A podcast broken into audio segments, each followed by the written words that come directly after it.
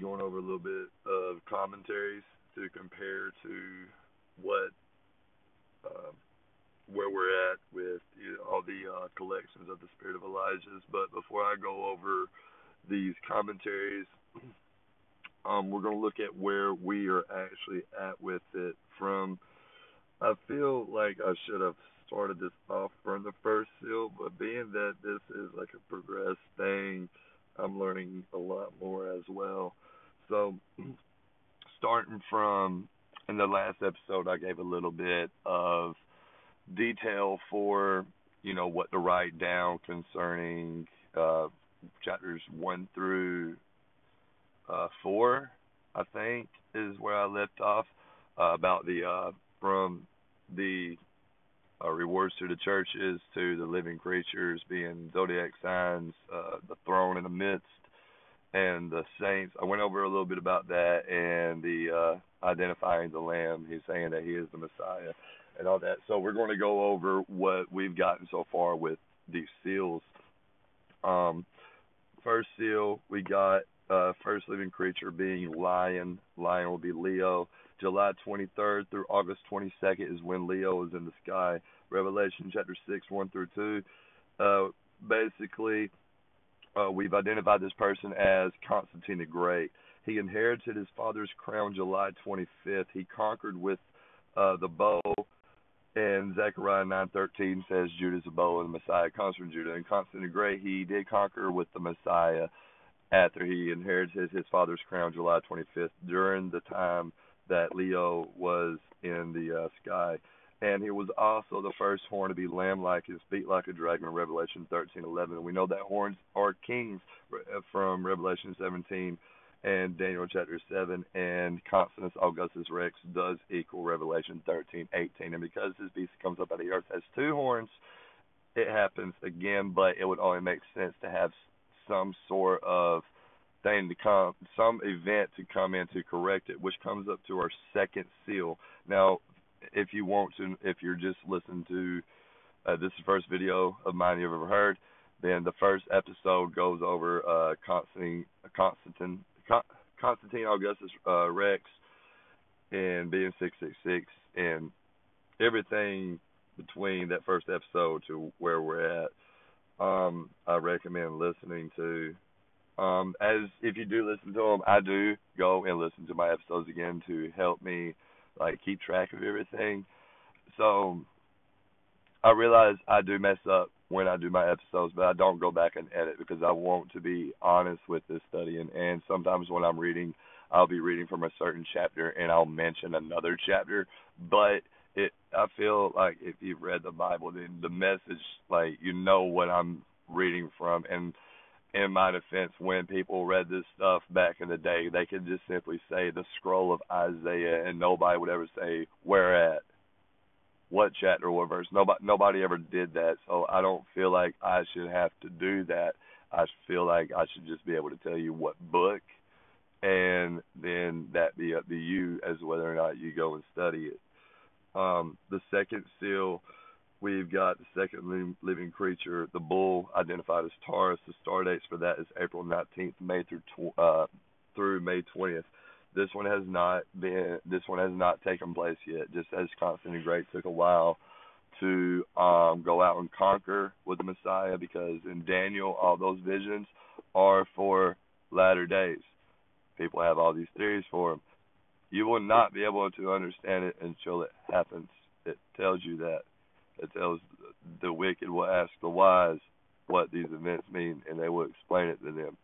So you're not going to be able to understand it until it happens. So I'm not even going to bother trying to understand it. So now we're looking at the second seal. Bull Taurus, for given the dates April 19th through May 20th. And this one, being that Isaiah tells us that I will wash your sins. That's the first chapter, so you ain't even got to read that far. Just read Isaiah chapter 1. It says, I'll wash your sins away, white, although they were red as scarlet. So this red one would be a sinner, and we are saying that he will be given authority, and a lot of this authority is symbolized in the rewards to the churches. Are also symbolized in the blessings to the king of Israel, and this individual would be also prophesies not only by this second seal, but also by Balaam, by also Revelation chapter 12, by also Jacob, and also primarily through the mercy to the tribe that Shiloh comes from, and that would be the tribe of Ephraim. Now, I have tried to understand the relationship between Shiloh and the Messiah, because I do know the scepter never departs from the Messiah, and neither the ruler's staff. And then it says, until Shiloh comes, and then to him will be given the obedience of the people. And that resonates in the second seal. He is given power. So it's resonating that this Shiloh individual would be the second seal. And then we've given all that. So that's what we're going to be looking at. We're going to be looking at commentaries of the Shiloh before I get any further with my own studies. The third seal, it would be that king of Greece, because we've identified these animals that come up out of the sea as Babylon, Medes, and Persians in Greece. And Babylon always being the kingdom that the first beast resides from, and also being a consistent subject and being tacked onto the Enuma Elish, as well as Isaiah 14 in the second episode, and Constantine the Great being 666, as I explained in the first episode. Now, with this third living creature, it says face of a man. Sagittarius would be that face of a man, and the dates are November 23rd to December 21st. It's a black rider. He has scales in his hands, and he's told some sort of riddle, but he's also told not to harm the oil and the wine, and those are messianic and anointed symbols is what they are. So this individual would have no lie to him, and he's told not to harm those that are messianic, and would also be obedient to Shiloh's sword, because in the second seal we're seeing that he is given a great sword. A great sword was not invented until the 14th century, and a sword is the word of God given by the Holy Spirit, and we've linked that to the mighty angel descending from heaven with a rainbow on his forehead. Now, I've said in prophetic language that a woman does symbolize a covenant. We have a woman going off to the wilderness. There's a covenant going off into the wilderness. We have a woman on 7 hills with whore labeled on her forehead in Revelation. We have a woman sitting on Mount Zion being told she has a forehead of a whore in Jeremiah chapter 3. It doesn't say on Mount Zion, but that's how it would work. Wherever this covenant sits, that's the location that the woman sits. And whoever would be grafted into it is where it would be by the sea, saying numerous people will be grafted into this covenant. Now, with Shiloh's sword, being that it is the word God given by the Holy Spirit, and that angel does have a rainbow on its forehead, that rainbow would be God's seal, and that rainbow would also symbolize the covenant of Noah. So now that's everywhere where I'm at with it. So we are going to be looking at commentaries. I've got this one commentary. It's from the Christian Courier. The name of the article is Who is the Mysterious Shiloh by Wayne Jackson. And he pretty much does my work for me. He goes over the background of it, the historical testimony. He goes over the text. He even recites the scepter shall not depart from Judah, and then he also brings up claims. The text clearly indicates that in some sense Judah, i.e. the Jews, would retain their sovereignty until the arrival of the Messiah, after which at some point that rule would be surrendered. The historical facts are these. The substantial sovereignty of the nation never ceased until Herod, I ain't going to try to say that, was removed from his position. Even when Judah was subject to other powers, it sustained a degree of autonomy. It mostly was ruled by Jewish administrators. There were governors, high priests under the, I ain't saying those words, priest kings under whom Judah was temporarily independent of other powers. Romans gave Jews their own king, Herod the Great. Okay, that's basically where the Gospels take in with the Messiah. And it thus is clear that by the time the Romans took direct control over the Jews, the Hebrew ruling power, quote-unquote scepter, was completely and permanently gone. For further study, see McClintock and Strong, page 681. Shiloh, Messiah had come. He's his redemptive appearance is not awaiting the future. Oh, what? His redemptive appearance is not... Why do you say it like that? Balaam's famous oracle declared, a star shall come out of Jacob and a scepter shall arise out of Israel. Numbers 24:17. Okay, I brought that one up. I brought up Balaam, I brought up Jacob. Now, this Balaam one, he's just quoting one verse. It's saying, Balaam's famous oracle declared, a star shall come out of Jacob and a scepter shall rise out of Israel. Numbers 24:17. I recommend reading that whole chapter because this whole chapter is common. I will tell you what this people, the house of Jacob, will do to your people in the latter days. And if you go to thebiblehub.com and you go to the original Hebrew text and you look at that verse that I just tried my best to recite, and you look at the Hebrew, you're going to see the word that's used for latter days. And if you click that word, it's going to give you a lot of occurrence throughout the prophets where it does give more latter days prophecy. So that means if you want to go out and do your own study, that is a way you can do it, is a lot of these terms they're repetitive. Like when Paul said the scripture was God-breathed, he meant it. And coincidentally, when he said it was God-breathed, the New Testament wasn't a thing. So when he said the scripture was God-breathed, it was talking about the Torah. But that's a side thing I have to go in on later. In Psalms 45, this is from the article underneath where they quote from Numbers 24. But more about that Numbers 24 right quick.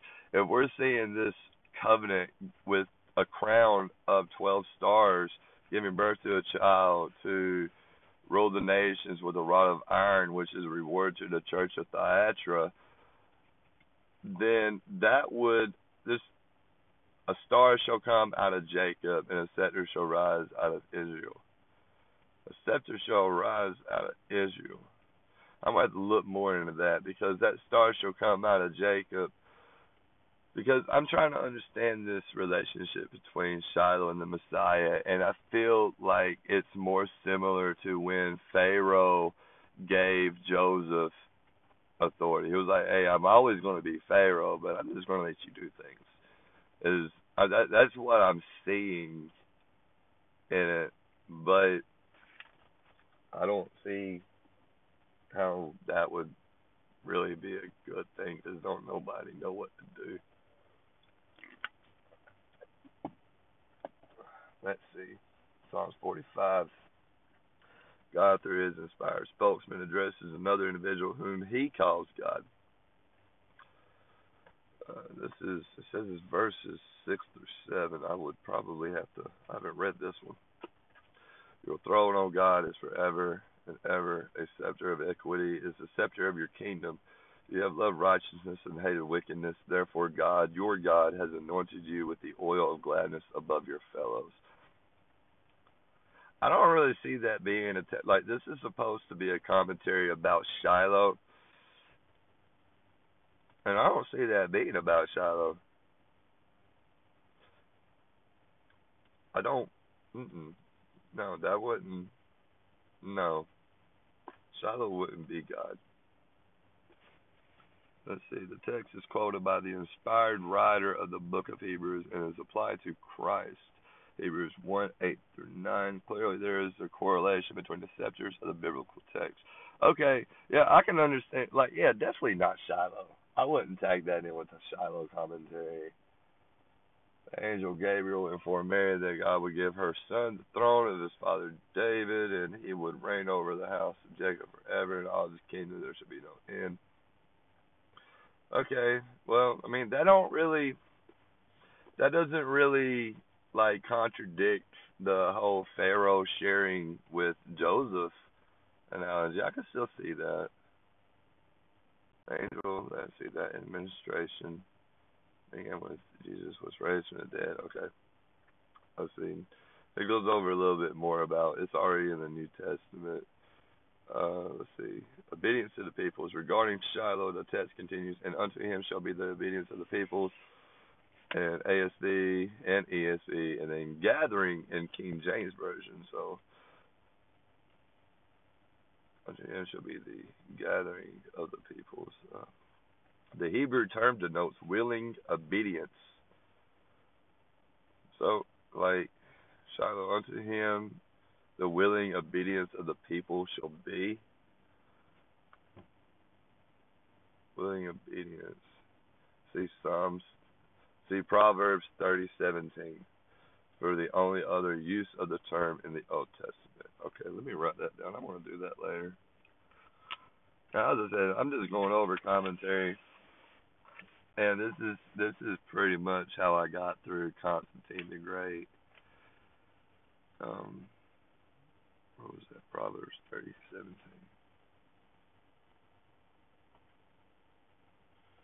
I'm just going to look at Proverbs 30 because I don't. Genesis 28:14, Psalms chapter 2:8. Yeah, Psalms chapter 2.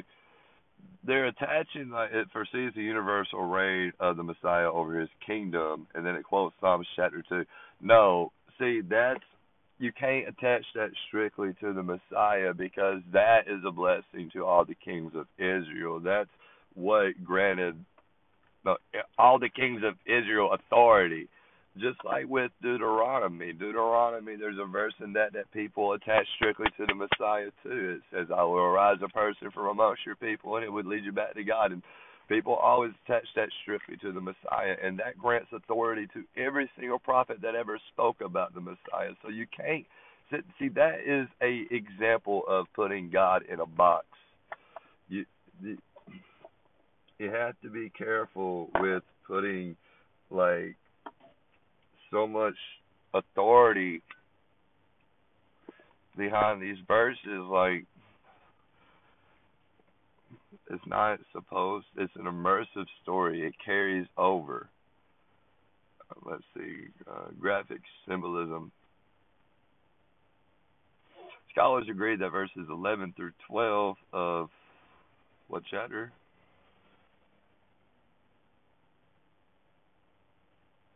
Of what? Okay, it's talking about that Shiloh chapter in Genesis. Scholars agree that verses 11 and 12 are highly symbolic, quite characteristic of Old Testament prophecy, with physical things reflecting spiritual ideas, while the general thrust of the symbolism is fairly certain, namely that of the prosperity and victory in Messiah's reign. There are various views relative to the meanings attached to the figures in particular. That some suggest that the symbolism of tying one's donkey to a choice vine indicates that the prosperity of the Messiah's or the Messianic reign is such that even the finest wine can be used as a common tethering post. Others think washing one's garments in wine hit under cleansing of one's garments by the blood of the Messiah. The dark eyes of white tea sometimes are interpreted as visions of strength and power. Some scholars see in the imagery also a preview of the bloody judgment to be inflicted upon the Messiah's enemies at the time of judgment. It then says Isaiah chapter 63, 1-6, Revelation 19, 11-18. As we noted above, though, the specific interpretation of the images may vary somewhat. The general impression of the languages seems clear. Let it be stressed again. However, this is a picture of the current Messianic reign of the Messiah and his kingdom / church to be consummated by his glorious return and destruction of all his foes. It is not a vision of a supposed 1,000-year reign in the future as advocated by millennialists. Okay. So that's the end of that. So I'm going to talk a little bit about the tying one's donkey to a choice vine. That is in Genesis chapter 49. So I'm going to go there right quick.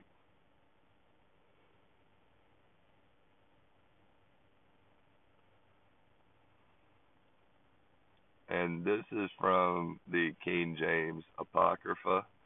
I've got this on. I do recommend cross-translating, or not cross, you can't cross-translate, but cross-referencing. And I would do more cross-translation when you get to the prophets and Revelation, but cross-referencing King James Apocrypha.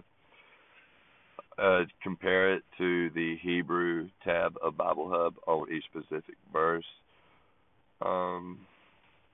And it's in the Judah Latter-day Warren, verse 10. The censurer shall not part from Judah, nor a lawgiver from between the state, until Shiloh come, and unto him shall be the gathering, or until him shall the gathering of the people be, binding his foal unto the vine, and his asses colt unto the choice vine.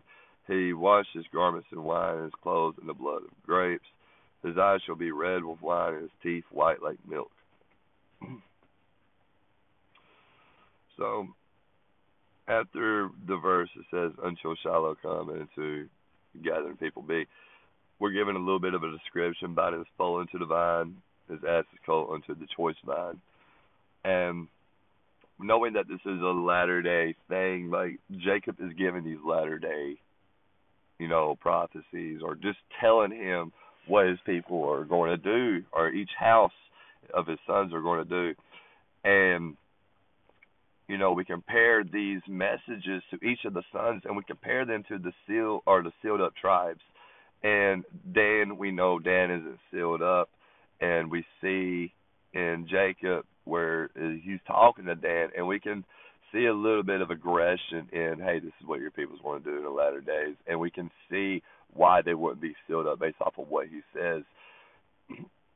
So with Shiloh, attaching him to the one set apart from his brethren, and Joseph, because he wasn't talking to Ephraim and Manasseh, those are not his sons. Joseph is his son. So, and plus everything else leading up to this, we got this binding his foal into the vine, and his ass is colt into the choice vine, his garments. And we've been given this description. And this vine, the vine, if we're going to read this as a latter-day thing, we got to take what we've already learned from the New Testament back with us to the Old Testament. And what we're given is the sacrifice and resurrection of the Messiah. So the Messiah has already been here.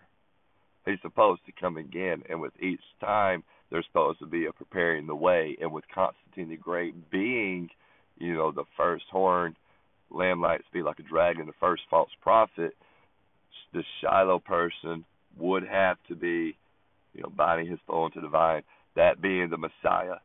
Shiloh will bind his foal unto the Messiah, his ass's colt unto the Messiah, the choice vine, wash his garments in wine, and the wine is the blood of the Messiah. The Messiah isn't going to wash himself with his own blood. He never had to. He was always white. Like with the writers, each seal, the first one being white, he would be pure because of ignorance. The other one would be a sinner. The third one would have no truth. So with washing his garments in wine, that red rider, I don't believe, would be red. And that's because I've started to see that this whole book, like Revelations, is pretty much picking up where Balaam left off, where Jacob left off, where Zechariah left off, because we've still got to go back to Zechariah, because in Zechariah, it tells you the first three seals. I will bend Judah as my bow. Ephraim is arrow. Judah was, Constantine the Great had Judah. We're linking Shiloh to Ephraim. Ephraim is his arrow. And then it says in Zechariah chapter 9, it tells you, I will raise your sons, O Zion, against your sons, O Greece. And then in verse 13 of chapter 9, we're seeing God's arrow go forth like lightning, and that arrow is Ephraim. So I'm going to be doing a little bit more studying about that. We're going to keep this episode short. I'm going to end it here. I'm trying to cover all my tracks before I go any more into that, because it is it's different than what I was raised to believe, and I'm learning that what I was raised to believe wasn't technically the right way to actually follow the Bible. And I want to defend that right quick, because when I get on here and I do these podcasts, I realize sometimes I might sound angry, and that's only because I feel like I was lied to. So that's the only That's the only reason, really. I try my best to do these episodes in a way to where, which I'm not, I don't know if I'm very good at it. I try to do these episodes in a way that they don't come off as being, hey, I'm right, everything you were taught was wrong, but I've obviously got to look at all the evidence that's on the table here, too, and with so much evidence about Constantine the Great and living in it, I would rather be safe. So that's why I'm continuing to do this Bible study, and I'm trying to cover my tracks before I proceed any further. So that way I'm not saying anything that really catches anybody off guard any worse than I probably already have. But that's going to be it for this episode. I will be posting a new episode next Saturday. Later. Fading.